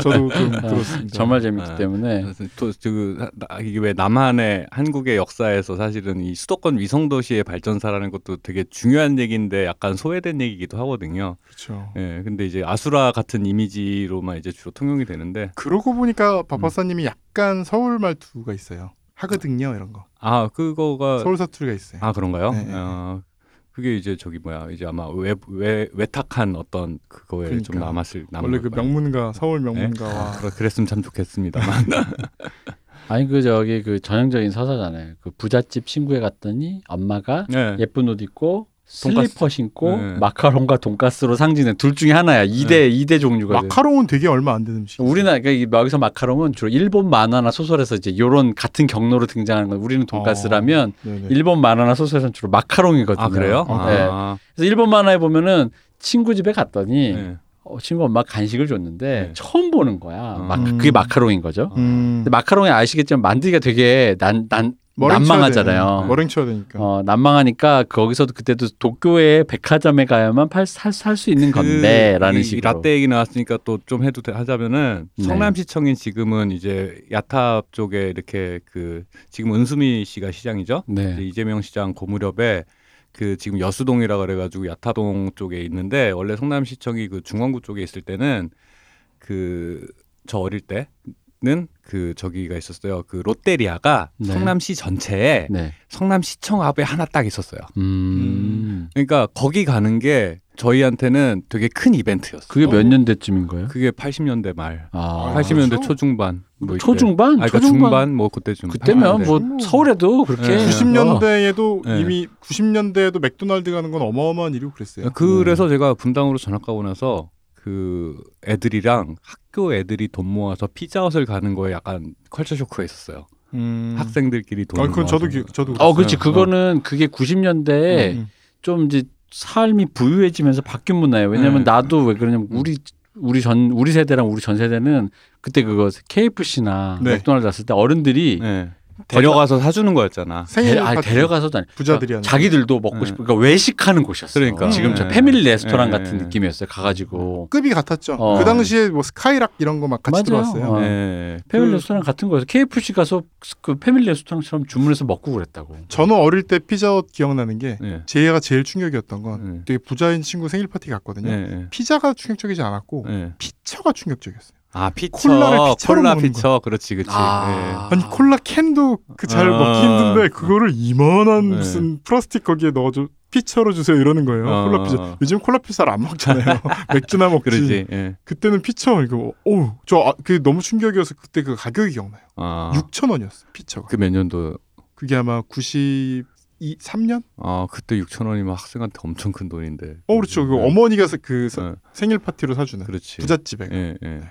뭐뭐 뭐 묘하게 성남 구시가지에서는 잠실 나가는 게 편하고 그죠? 음. 그리고 분당으로 넘으면 강남 나가는 게 좀 편해요. 아, 길이 그쵸, 그쵸. 길이 예. 그러다 그쵸. 보니까. 성남에서 잘할 때는 잠실 야구장이나 롯데월드를 이제 외출을 가서 뭔가 이벤트가 있는 그쪽으로 많이 나가게 되는데 음. 분당에서는 강남역으로 나가게 되는 거야. 음. 그러니까 그때 제 기억은 분당으로 전학 온 이후의 기억은 주로 이제 강남역의 시티 극장, 동화 극장 이런 식으로 음. 이어지는 건 거죠. 예. 그 전에는 롯데월드였다가. 음. 성남인의 아이덴티티를 숨기면서 그렇지. 예. 어, 신분 세탁. 이거 성남 분들은 기억하실 텐데 분당 애들이 성남에서 전학 온 애들 놀릴 때 성남틱하다 그랬었어요. 음. 근데 보통 놀렸어요? 네. 약간 약간 그 성남에서 오면 그런 분위기 있죠. 야 약간 이렇게 야생의 느낌이 혹시 그게 들까봐 동시에 있었어요. 그게 저- 동- 아, 왜냐면 우리도 나 저는 이제 음. 강북 사람이니까 네. 나중에 졸업해서 우리 음. 얄 작가님이 강남 사람이잖아요. 네. 얄 작가님의 증언에 의하면 강북에서 이렇게 전화 오거나 네. 하면 전에도 얘기했지만 우리 우리 안 그랬거든. 우리가 원래 훨씬 벌- 먼저 발전했기 때문에 그런 애들을 옛날 방송 우리 아날람 방송처럼 바깥으로 밀어냈잖아요. 네. 그런 싸움하고 이런 애들이 네, 바깥으로 네. 밀어 안에 이제 그냥 진짜 근데 우리들이 그러다가 이제 전학을 가면은 강북은 강남 애들의 입장에서는 마계 도시인 거야. 음. 맨날 패싸움하고 네. 그러니까 그 저기 뭐 어디 나오지 그 무슨 그런 말죽거리 장소에 말죽거리, 나올 네. 것 같은? 그런 네. 그 그러다 보니까 그 중에 강북에서 전학이 왔다 그러면은 마계 도시에서 온 찐 찐일찐이다. 음. 근데 또 옷차림도 걔네들은 약간 힙합 이런데 일- 강북 애들은 그때 이제 이게 쫄바지에 알라딘- 말부 알라- 마법사 구두. 알라딘 구두. 어, 알라딘 구두 네. 신는데 그건 정규 1등도 신으니까 그런 애가 공부 잘해도 그러고 신고 딱 오고 오니까 칠통반. 네, 아. 네, 그렇지. 찐 일찐이다. 아, 그 그런 게 있었어요. 그러니까 성남에서 넘어왔다, 구시가지에서 넘어왔다고 하면은 그 약간 이제 좀 거친 곳에서 온 사람이니까 약간 어 뭐지 하는 경계하는 것도 동시에 있고 음. 스타일이 좀 지들이 볼 때 촌스럽다 이거야. 음. 그러니까 그 성남에서 넘어온 애들 특유의 촌티를 그 성남틱하다고 표현을 음. 했었어요. 근데 그거는 음. 욕이 아니잖아요. 그러니까 아. 제가 볼땐 무서웠던 거예요. 뭐냐면 성남틱이 무슨 욕이에요. 아, 근데 그 애들은 약간 촌티 뭐 이래야지. 요즘 요즘 표현으로 하면 멸칭으로 썼던 거. 아니 근데 그게 두개 그러니까. 섞여 있는 거지. 그러니까 그러면. 무서워서 세게는 욕 못한 거라니까. 아, 그러니까 무서워서 세게는 욕 못한. 욕은 어, 그게 욕은 안 맞는데. 무서웠으면 최소한 개남 뭐 이랬을 거야. 예. 그래서 들어, 뭐 어, 이랬을 그래서 예를 들어 무슨 신발을 사서 갔다 이러면은 음. 신발 뛰고 아이 성남틱한데 이렇게 말을 했었어 애들이. 그러니까 그러면 음. 그박 박사님처럼 그런 성남인의 아이덴티티를 어쨌든 필사적으로 감추야지. 어, 감추거나 세탁하고 싶은. 아니 그러니까 그 당시에 10대 소년 소녀 였을 테니까 네. 그때 당시에 소년 소녀가 겪었을 어떤 그런 컬처 쇼크가 충돌되는 부분에서 그런 부분들이 생기잖아요. 아마 그들의 또 고군분투가 언제 한번 들어보고 싶네요. 그러니까 되게 이 얘기들이 아마 그 뭐 평촌, 일산, 성남, 뭐 안양, 뭐, 안양 뭐 다 있을 거란 말이야. 음, 근데 있겠죠. 은근히 다뤄지는 데가 없어. 그 성남이 음. 좀더 그 뭐 광주 대단지 이런 것도 있고 해서 예, 조금 예. 더 그런 강렬한 그게 있죠. 예, 요 얘기는 뭐 기회가 되면 한번 하면 재밌을 이것 얘기는 같습니다. 예. 이제 대선과 너무 연관이 됐어. 아 그렇네. 아, 그런가? 아, 아, 그 대선 전에 했었어야 되는 건가? 아까부터 계속 조심스러운데 저는 아, 아니? 대선이 끝나서 할 수 있는 거 아닌가? 아닌가? 이제 다시 여파가 있는 건가? 오히려 오히려. 아 오히려 아, 그러니까 내 이런 얘기 아, 이- 대선 끝나면 모든 얘기를 할 수 있을 줄 알았는데. 지금 머릿속에 이 얘기를 계속 들으면서 제 머릿속에는 세 글자가 자꾸 떠오르는 아, 거야. 아, 뭐, 저, 아 그렇네. 예. 그렇죠. 동... 아 근데 그런 얘기도 다이렉트하게 연관이 있는 얘기 얘기들이 있는데 이건 진짜 예민할 수 있겠다. 조심해야겠다 이건 좀. 음, 예, 예. 아 그렇죠. 예, 예. 아 왜냐면 또 요즘에 음. 그저 이런 류 뭔가요? 얘기가 사람 이름인가요? 동네 이름인가요? 예? 사람 둘 다죠. 대장님 어딥니까? 그것을 가르쳐 주십시오. 이제 가면 언제 오나. 아, 그 저기 음. 요즘에 그, 그 나의 아저씨 박형 작가님께서 네. 새로 이제 런칭하신 그 나의 해방일지라는 드라마에 보면은 네. 그 아무리 봐도 그 그러니까 경기도 사람 서울로 출근하는 경기도민의 네. 그 애환을 다루고 있어요. 아. 거기 보니까 주인공들이 삼포시에 사는데 아무리 봐도 누가 봐도 군포시 삼본을 조한 것 같은 음, 음. 그런 분들이 이제 그 이제 주인공인데 그분들이 이제 다루면서 이제 경기도에 근데 이거 이거가 터져 나온 뒤에 사람들이 굉장히 공감을 많이 하시죠. 당연히 그런 분들이 많으니까 경기도권에서 서울로 출퇴근하시는 분들이 많으니까. 당장 홍 작가님만 봐도 비슷한 네. 그죠. 그래서 굉장히 그게 많은 리뷰가 있는데 그 그거와 연관해서 음. 이런 어떤 경기도권의 그 발달 소 발달사와 음. 이런 얘기들 애환 요런 얘기가 그 나의 방일지 보면서 막 어떤 그 반응이 아 네. 경기도 사는 게 뭐 대단한 그거라고 뭐 음, 대단한 음, 불행처럼 얘기하냐 이러는데 음. 저잘 몰랐는데 홍 작가님 보면 진짜 음, 대단한 음. 불행. 아, 제가 한번 보겠습니다. 제가 그 경기도민으로서의 정체성을 갖고 있는 제가 한번 또 보고. 아, 그 그게 지금- 가까웠어. 아, 지금 지금은 본인은 서울 시민이잖아요. 음. 그러니까 서울 사투리까지 쓰는. 아, 별거 아니고 네. 거기는 이제 그러니까 2020년대를 살고 있는 경기도민의 애환이지 역사성과는 좀 아, 그런가요? 역사성 아. 별개고. 근데 그 경기도가 진짜 완전 시골. 아, 네. 그 정도 시골은 아닌데. 아니야 이게 그 드라마. 그 드라마 드라마에서 어, 대충- 현재 현재를 다루는데. 대충 제가 봤을 땐 포천이나 양주 정도의 느낌이었어요. 전 아. 남부는 잘 아, 모르니까. 그렇죠, 그렇죠. 음. 북부 기준에서는 양주, 남양주 말고 네, 양주. 양주나 아니면 포천이 약간 그런 예, 느낌이거든요. 예, 아니면 파주도 저쪽, 파주 저 금촌. 막 예, 이쪽 갔을 예, 때 예. 쪽 그런 느낌이었는데 음, 그러면서 보면- 남부인 것 같으니까 군포가 마- 맞지 않나 싶어요. 근데 음. 군포시 삼본동은 그 정도 느낌이 아닌데 음, 조언은 그쵸, 어쨌든 그 삼포라고 하니까 음. 딱 거기를 모델로 한 것 같고 삼포 가는 길 때문 아닐까요? 자 이제 이- 이쯤 되면은 더 음. 이상 이제 대꾸를 할 수가 없는 지경이 되어가는 거예요. 일단 보고 얘기하겠습니다. 어쨌든 뭐 그래서 어쨌든 말하다 보니까 샜지만 음. 네. 재밌는 경기도 이야기 음, 음, 어떤 나는 마계도시 출신이다. 음, 예. 아, 마계는 인천 아닙니까? 인천. 아닙니다. 이부망천이죠. 그건 이미 어떤 한 한 공직자 공지에 계신 분이 선언했기 때문에 제가 제일 좋아하는 네. 돈가스는 그 인천에 있습니다. 아 그렇군요. 아난난그 한성 돈가스와 의정부 아니 한성 돈가스도 되게 좋았어요. 음. 그리고 의외로 남산에서도 좋은 곳이 있었습니다. 음. 의외로- 근데 남산이 의외로가 아니라 원래 거의 남산 돈가스가 원래 일종의 대명사 아닌가요? 그 얘기를 하면 지금 녹음 시간이 지나요. 아, 제가 그렇군요. 남산 아. 돈가스에 대해서만 해도 예, 예. 그래서 제 생각엔 아마 한 번 더 녹음을 해서 예, 예. 한국 돈가스의 역사와 남산 부분을 좀 같이 엮어서 하는 게 좋지 아유, 않을까 네, 생각을. 했어요. 왜 남산에 돈가스를 먹게 됐냐 이 역사부터 있거든요. 예, 예. 근데 남산에 지금처럼 돈가스가 유명해진 건 92년, 93년부터예요. 아 그리고 그렇게 오래가 안 됐구나. 집에서 돈가스를 튀겨주던 바로 그 시절이에요. 아 그리고 그 당시에 이제 신문 자료들을 보면 뭐 돈가스 프랜차이즈 아무나 할 수 있습니다. 막 이런 음. 게 발전하던 음, 시기. 음, 음. 그러니까 이제 한국의 돈가스 역사가 이제 밀가루가 싸지고 돼지고기가 싸지고 뭐 여러 아, 이제 변곡점들이 있습니다. 서울올림픽 92, 있고. 93년 이때가 딱 대중화되는 타이밍이었던 거군요, 이게. 그러니까 정확히 말하면 요 근 확실한 게 88년 서울 올림픽이 기점이에요. 음. 그 어떤 한국 근현대사에 많은 게 그런데 음, 음. 88 서울올림픽이 기점인데 이때 음. 뭐가 바뀌냐면 차가 늘어요. 자동차. 예, 자동차가 자가용, 되게 많이 자가용. 늘어나요. 자가용도 자가용이고 네, 네. 택시 면허가 두 배가 됩니다. 아. 그 전에 기억하실지 모르겠는데 88년 전에는 택시 잡기 되게 힘들었어요. 엄청 힘들었죠. 일단 택시 타는 것 자체가 사치였기 아니, 때문에 그런데도 사치인데도 네. 택시를 잡는 게 힘들었어요. 어. 맞아요. 택시 힘들었어요. 택시 뭐뭐뭐 몇 따블 뭐 아 따블 그래. 어, 어, 따블, 따블, 따블. 예, 예. 택시가 비싸서 못한 거보다 예, 없어서 못 탔다. 택시가 너무 없었어요. 어, 어. 저는 그 기억이 나요. 어릴 때 네. 무슨 막 그 효창공원 앞에서 택시 막 따블따블 부르던 게 아직도 기억나거든요. 합승도 기본이고. 그렇지 음. 그때 합승타 아 맞아 그러고 보니까 얘기하는 게 기억나는데 저희 큰 집을 갈 때 마장동에서 성남에서 마장동으로 와서 마장동에서 청량리로 가야 되는데 그때 택시를 이제 어머니가 애, 애가 둘이니까 힘들어가지고 이제 택시를 잡으려고 그랬는데 합승을 엄청나게 했던 기억이 있어 계속 섰던 것 그렇죠. 같아요 가다수 가다수 아니 틀고. 그 영화 투캅스에만 봐도 네. 거기서 왜 안성기가 네. 그 저기 박중훈이 너무 이렇게 법대로 하니까 네. 안성기가 택시 합승 잡잖아요. 아, 합승도 아, 불법이지 이런 예, 씬 있잖아요. 예, 예. 그때 그러니까 90년대 중반까지만 해도 합승이 되게 일반적이에요. 예. 근데 음. 88년을 기점으로 택시 면허가 되게 대폭 늘어납니다. 음, 음, 음. 왜냐하면 외국인들이 그런 식으로 못 잡으면 안 될 거 아니에요. 음, 음. 그래서 택시 면허를 늘리고 그러다 보니까 기사 식당이 엄청 발전해요. 음, 성북동 음. 그딱 지역이 성북동, 남산 음. 그리고 강남의 스네카. 그 성북동에 그 굴다리 돼지불백 이런데 그렇죠. 예. 그 한국 지금 돈가스 음. 어디가 제- 아까 좋냐고 얘기하셨는데 시사이드가 좋지만 현실적으로 제가 제일 근래에서 많이 많이 맛 많이 맛있게 먹는 거는 금왕 돈가스예요.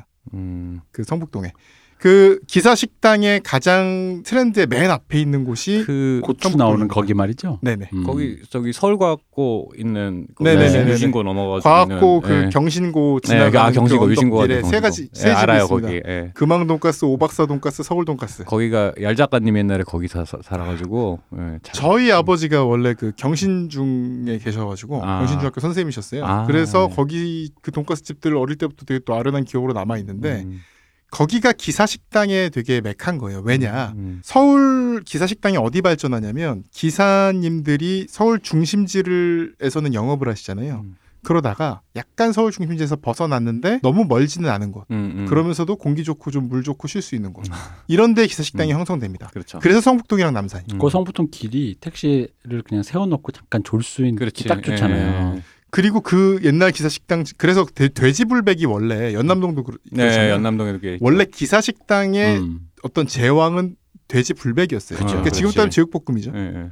그리고 그 옆엔 설렁탕 집이 있었어요. 아, 그렇죠. 아, 예. 그렇죠, 그렇죠. 그러니까 그 아까 삼신기 중에 네. 이신기가 있었다.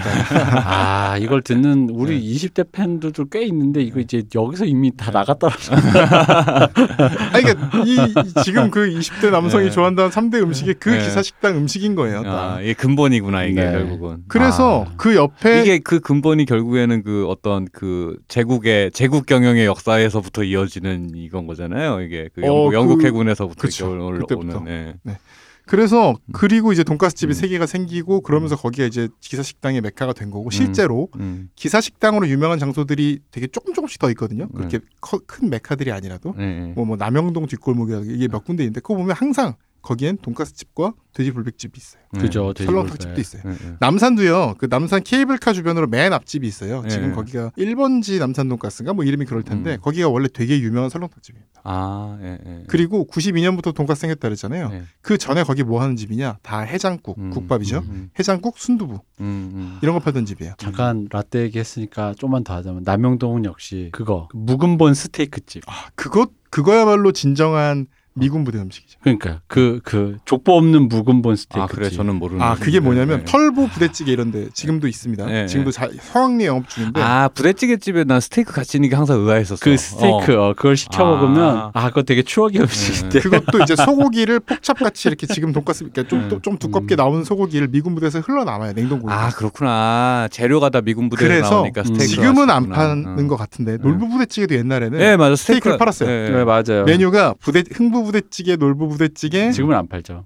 스테이크, 소세지 구이. 예. 어쨌든 그거에 지금도 남아 있는 원조가 그 숙대 거기 옆에 그 남영동 쪽으로 어, 가는 지금도 고, 거, 성황리에 그 골목이 중이에요. 스테이크 골목이에요. 아. 거기서 이제 나름 옛날엔 그 가격이 꽤 괜- 돼가지고 어, 거기 어. 보면 등심 스테이크, 티본 어, 스테이크. 맞아요. 그냥 티본 스테이크. 있어요. 그럼 어떻게만 나오냐면 고기를 이렇게 dice 형태로 음. 네모나게 잘라서 네. 철판구이 좀 비슷해. 소세지랑 같이 했는데 소세지랑 피망.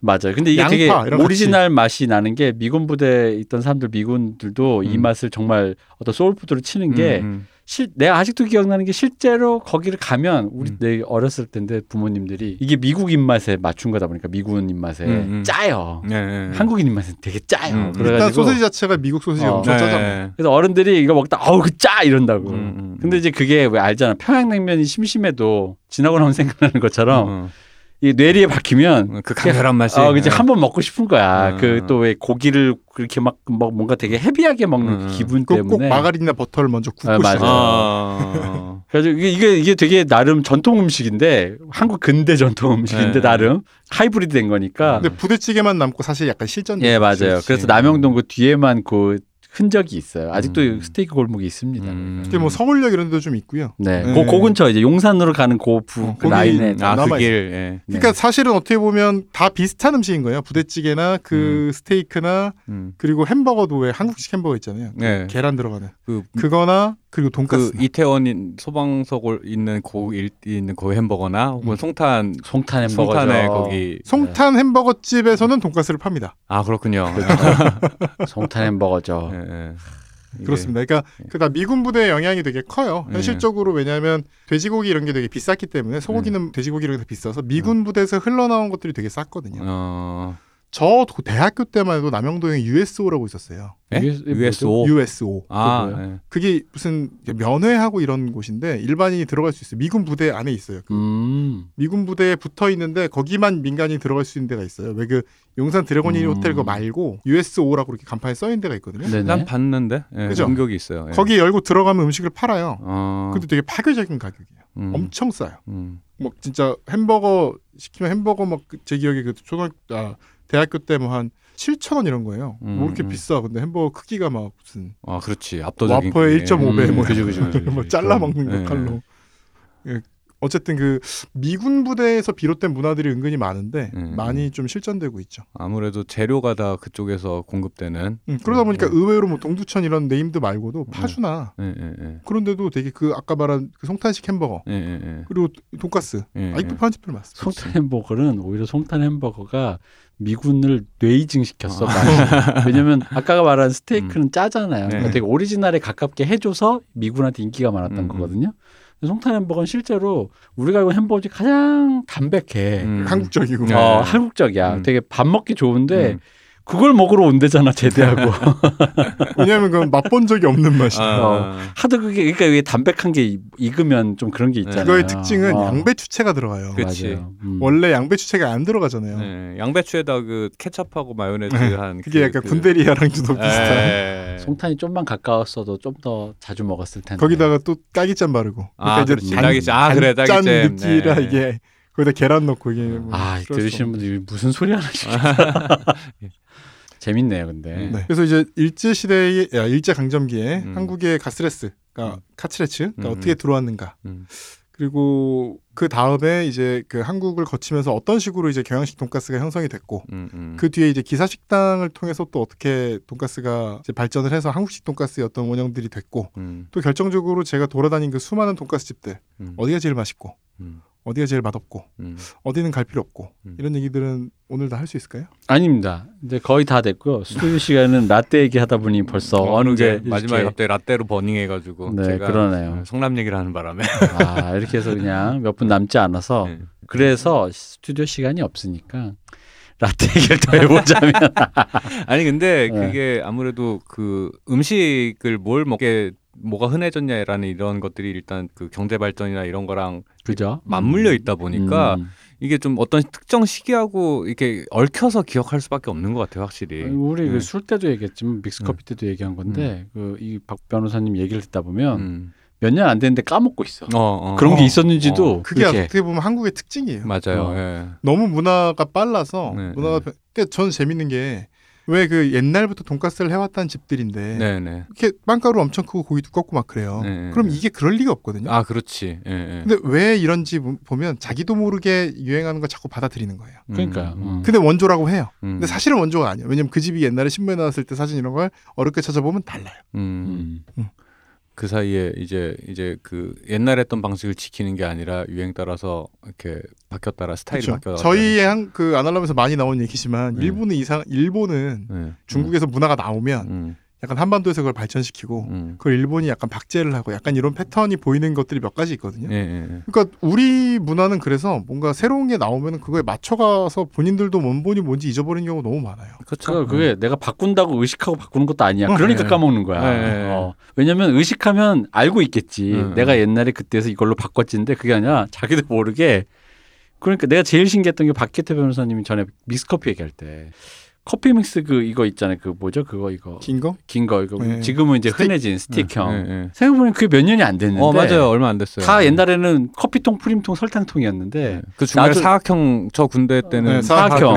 예. 그것조차 까먹고 있었다는 음, 거지. 음. 마치. 지금은 자판기 커피도 긴가민가 한 느낌 들지 않아요? 뭔가 자판기 아련한 느낌. 커피가 그것도 추억 속의 물건이 되긴 했죠. 그러니까 뭔가 음. 아련한 느낌 나지 않습니까? 그러니까. 그저 얼마- 요즘에 그래가지고 자판기 커피 가끔 보이잖아요. 네. 한 번씩 뽑아 먹어요. 음. 맞아 예, 맞아. 예, 근데 거의 없어진 것 같아. 안 보이던데. 요즘에 자판기 커피는 맛이 옛날 그 커피 맛이 나는 게 아니라고 예. 무슨 헤이즐넛 맛 이런 거 나. 어, 어, 음, 그러니까. 맞아요. 예, 되게 달고. 아. 그, 그, 왜, 대학교마다 이제, 이것도 진짜 제대로 라떼네, 생각해 보니까. 뭐그 한번, 왜- 한번 라떼 한번 달려보시죠.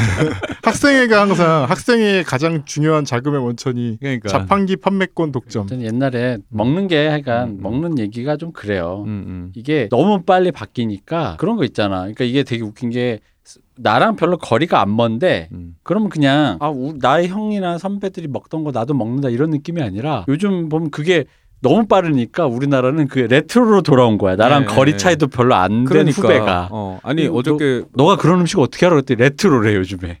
근데 그게 미묘하게 다른 거죠. 네. 제가 아까 얘기했던 이집트 돈가스처럼. 네, 음. 그게 저 어저께 좀 전에 이제 녹음 전에 사석에서 사담을 하다가 나온 얘기지만 핑클 그 왜 캠핑 클럽이라는 예능을 다시 찍었다 그랬죠 2019년에 네. 근데 그 방송 시점에 이효리 씨가 아 우리가 활동했던 게 벌써 22년 전이야라고 얘기하면서 음. 모인단 말이야. 근데 사실은 그, 그, 그게 완전 20, 20년이면은, 20년 전에서 전이면은 한 10년 전, 요런 느낌이 저희한테는 그렇게 옛날도 아니고 뭐 이런 느낌인데 그 레트로로 소비되는 거에 오히려 70년대생들이 소비하던 문화도 이제는 한물 가고 80년대생들이 소비하던 20대 때 소비하던 문화가 이제 다시 레트로로 소환이 되는 그거에 그 경양식 돈가스가 오히려 요즘에 경양식 돈가스가 오히려 더 찾기 힘들잖아요. 그러니까 네. 경양식 을 표방한 새롭게 네. 되게 젊은 감성으로 네, 그러니까. 경양식이라고 한 집들이 되게 많이 생겼어요. 예, 예. 근데 무슨 그 싸롱 막 이러면서 몇 년 사이에 프리미엄 돈가스만 엄청 유- 유행을 하다가 그 경양식 돈가스 찾기 힘들다가 요즘에 다시 그냥 애초에 가게 컨셉이랑 인테리어까지 그 인테리어까지. 컨셉으로 아예 그냥 세팅을 해서 모던 보이 막 예, 이래가지고 예, 그런 식으로 다시 나오더라고요 보니까 음. 그게 그런 유행들이 진짜 한 세대가 돌 때는 한 30년 정도 걸린다고 생각을 했는데 막연하게 이게 뭐라 해야 되지 더 촘촘하게 네, 맞아요. 예. 그러니까 사실상 따지면 이 사람과 나의 나이 차이가 한 음. 세대가 아니고 음, 음. 이 사람이 먹 그렇다 보면 이 사람과 나의 식습 이런 섭, 섭식 문화가 음. 그렇게 어떤 갭이 있을 수가 없는데 그럼 그들도 먹으면서 자연스럽게 아 뭐 그냥 원래 먹던 거지 이렇게 먹어야 되는 건데 음, 음. 먹으면서 이것은 레트로야라고 소환한단 음, 말이죠. 음, 음. 그러니까 뭔가 새롭게 돌아오는 유행. 그러다 보니까 음. 저는 그게 레트로라는 느낌보다는 우리가 고속으로 발전하다 보니까 그 왜 아까 방금 박 변호사님 말씀하신 것처럼 이렇게 빨리빨리 빨리 이렇게 필요하니까 변화하는 것들이 있잖아요. 거기에서 앞 세대들이 이전 기성 세대들이 이거는 옛날 거야 후진 거야 유행 지난 거야 하고 버리고 지나간 것들 있잖아요. 음. 이런 것들이 이제 자라나는 세대가 볼 때는 어 이거 괜찮은데 왜 버렸지? 음흠. 라는 느낌으로 다시 줍줍해가지고 이렇게 refresh 시키는 이런 느낌들이 좀 있더라고요 이게. 음, 그죠. 예. 그 모든 장르에서 예, 뭐 심지어 예, 는 예. 음악, 영화 그렇죠. 뭐 어 이거 쿨한데 왜 왜 왜 이게 음. 후지다고 생각하지? 뭐 이런 느낌들이 좀 있더라고요. 그래서 어쨌든 다음 시간에는 음, 이 네, 한국의 네. 돈가스 역사, 기사식당의 역사 그리고 예. 또 말씀드려야 될 게 어, 남산 돈가스 원조가 뭐냐에 대해서 되게 어, 한, 한 아, 예. 최근에 엄청 핫했죠 그것 때문에. 아, 그래요? 소송전이 벌어지고 수송전이 난리. 벌어지고 네. 그때 유튜버 모 유튜버가 네. 빅 얼굴이 크신 유튜버라고 하시는 네. 그분이 뭐 어디가 진짜 원조인데 어디는 지금 원조를 표방하고 있는지 잘못했다 이래가지고 거기에 막좀 별점 테러가 엄청 아, 가해지고 그래요? 그랬어요. 어, 어, 그 역사에 대해 제대로 조사한 사람은 제가 볼 땐 저밖에 없습니다. 어. 아 기대하겠습니다. 네, 그 그렇습니다. 유튜버의 이해는 좀 제가 볼 때 약간 뭐 노력은 했지만 음. 야 얕다, 음. 약간 조금 모자라다. 아, 이 독점 예고네요. 예. 아 예. 역시 예. 진정한 돈가스의 역사. 예. 원조를 찾아준다. 왜 애초에 남산에서 이렇게 되게 된 것인지, 예, 예. 기사 식당은 왜 그렇게 발전한 것인지, 예. 애초에 그 길 자체를 누가 왜 닦았는지 아, 이런 것부터 해서 알겠습니다. 조선 신사도 등장하고요. 아, 네. 알겠습니다. 그 길 그거 그 길 정말 재밌습니다. 네. 거기가 대공분실 있던 길에 네. 그 건물 그 안기부 건물이 영진이 건물이 되면서 아 거기 음, 우리가 한번 거기서부터 이어지죠. 아, 네, 거기서부터 이어지잖아요. 네, 그렇죠, 그래가지고 그렇죠. 이렇게 그 네. 되게 웃겨요 거기가 영진이 사무실 있던 시절에 저희가 한번 들어가 본 적이 있는데 안에 들어가서 회의하는데 회의실이라고 들어갔는데 그 알잖아 건물 구조가 되게 이상하잖아요. 남영동 대공분 네. 이게 왜 그때는 몰랐어 이게 왜 그럴까 했는데 나중에 이게 의도를 가진 음. 의도를 갖고 만들어졌던 구조라는 거에서 음. 약간 이렇게 뭔가 마음이 쌓여지면서 뭐 음. 이제 그런 게 있었죠. 거기 이제 김수근이 나름 아, 그- 네, 그건 네. 남영동 대검분실이고 어. 그 영진이 그 옛날, 그, 어, 옛날 옛날 그거. 그남 남산 그건 또 좀 다른 건데 음. 어쨌든 그렇습니다. 뭐 재밌는 그 조선 신궁을 만들면서 닦았던 길에 네, 네. 여기에 또 미군이 연관이 되고 산업화와 이승만 동상과 수많은 것들이 또 연결이 음. 되고 백범 김구와 음. 한 현국 한국 근대사는 음. 돈가스로 자, 알겠습니다. 알겠습니다. 자, 그럼 오늘 수고해 주신 분별 얘기 안 하고 라떼 얘기하고 일, 일진 얘기하고 하다 네, 끝났어요. 네, 네. 어쨌든 자 오늘 수고해 주신 박 변호사님. 감사합니다. 네, 저 수고해 주신 박 보사님. 네, 수고하셨습니다. 다음에는 라떼 얘기를 조금 더 줄여보는 쪽으로 아니, 더 많이 넣을 수밖에 없을 것 같은데 어, 일단 아이가 일단 얘기를 이렇게 써 이렇게 말을 그렇게 오픈을 그렇게 해야 음. 아, 다음엔 좀 덜 하겠거니 하면서 이렇게 다음엔 돈가스 얘기 진짜 하는 거죠 들으시겠죠. 그러도록 노력을 해보겠습니다. 여기까지 들어주신 분 너무 감사드리고요. 저 이근금이었습니다. 감사합니다.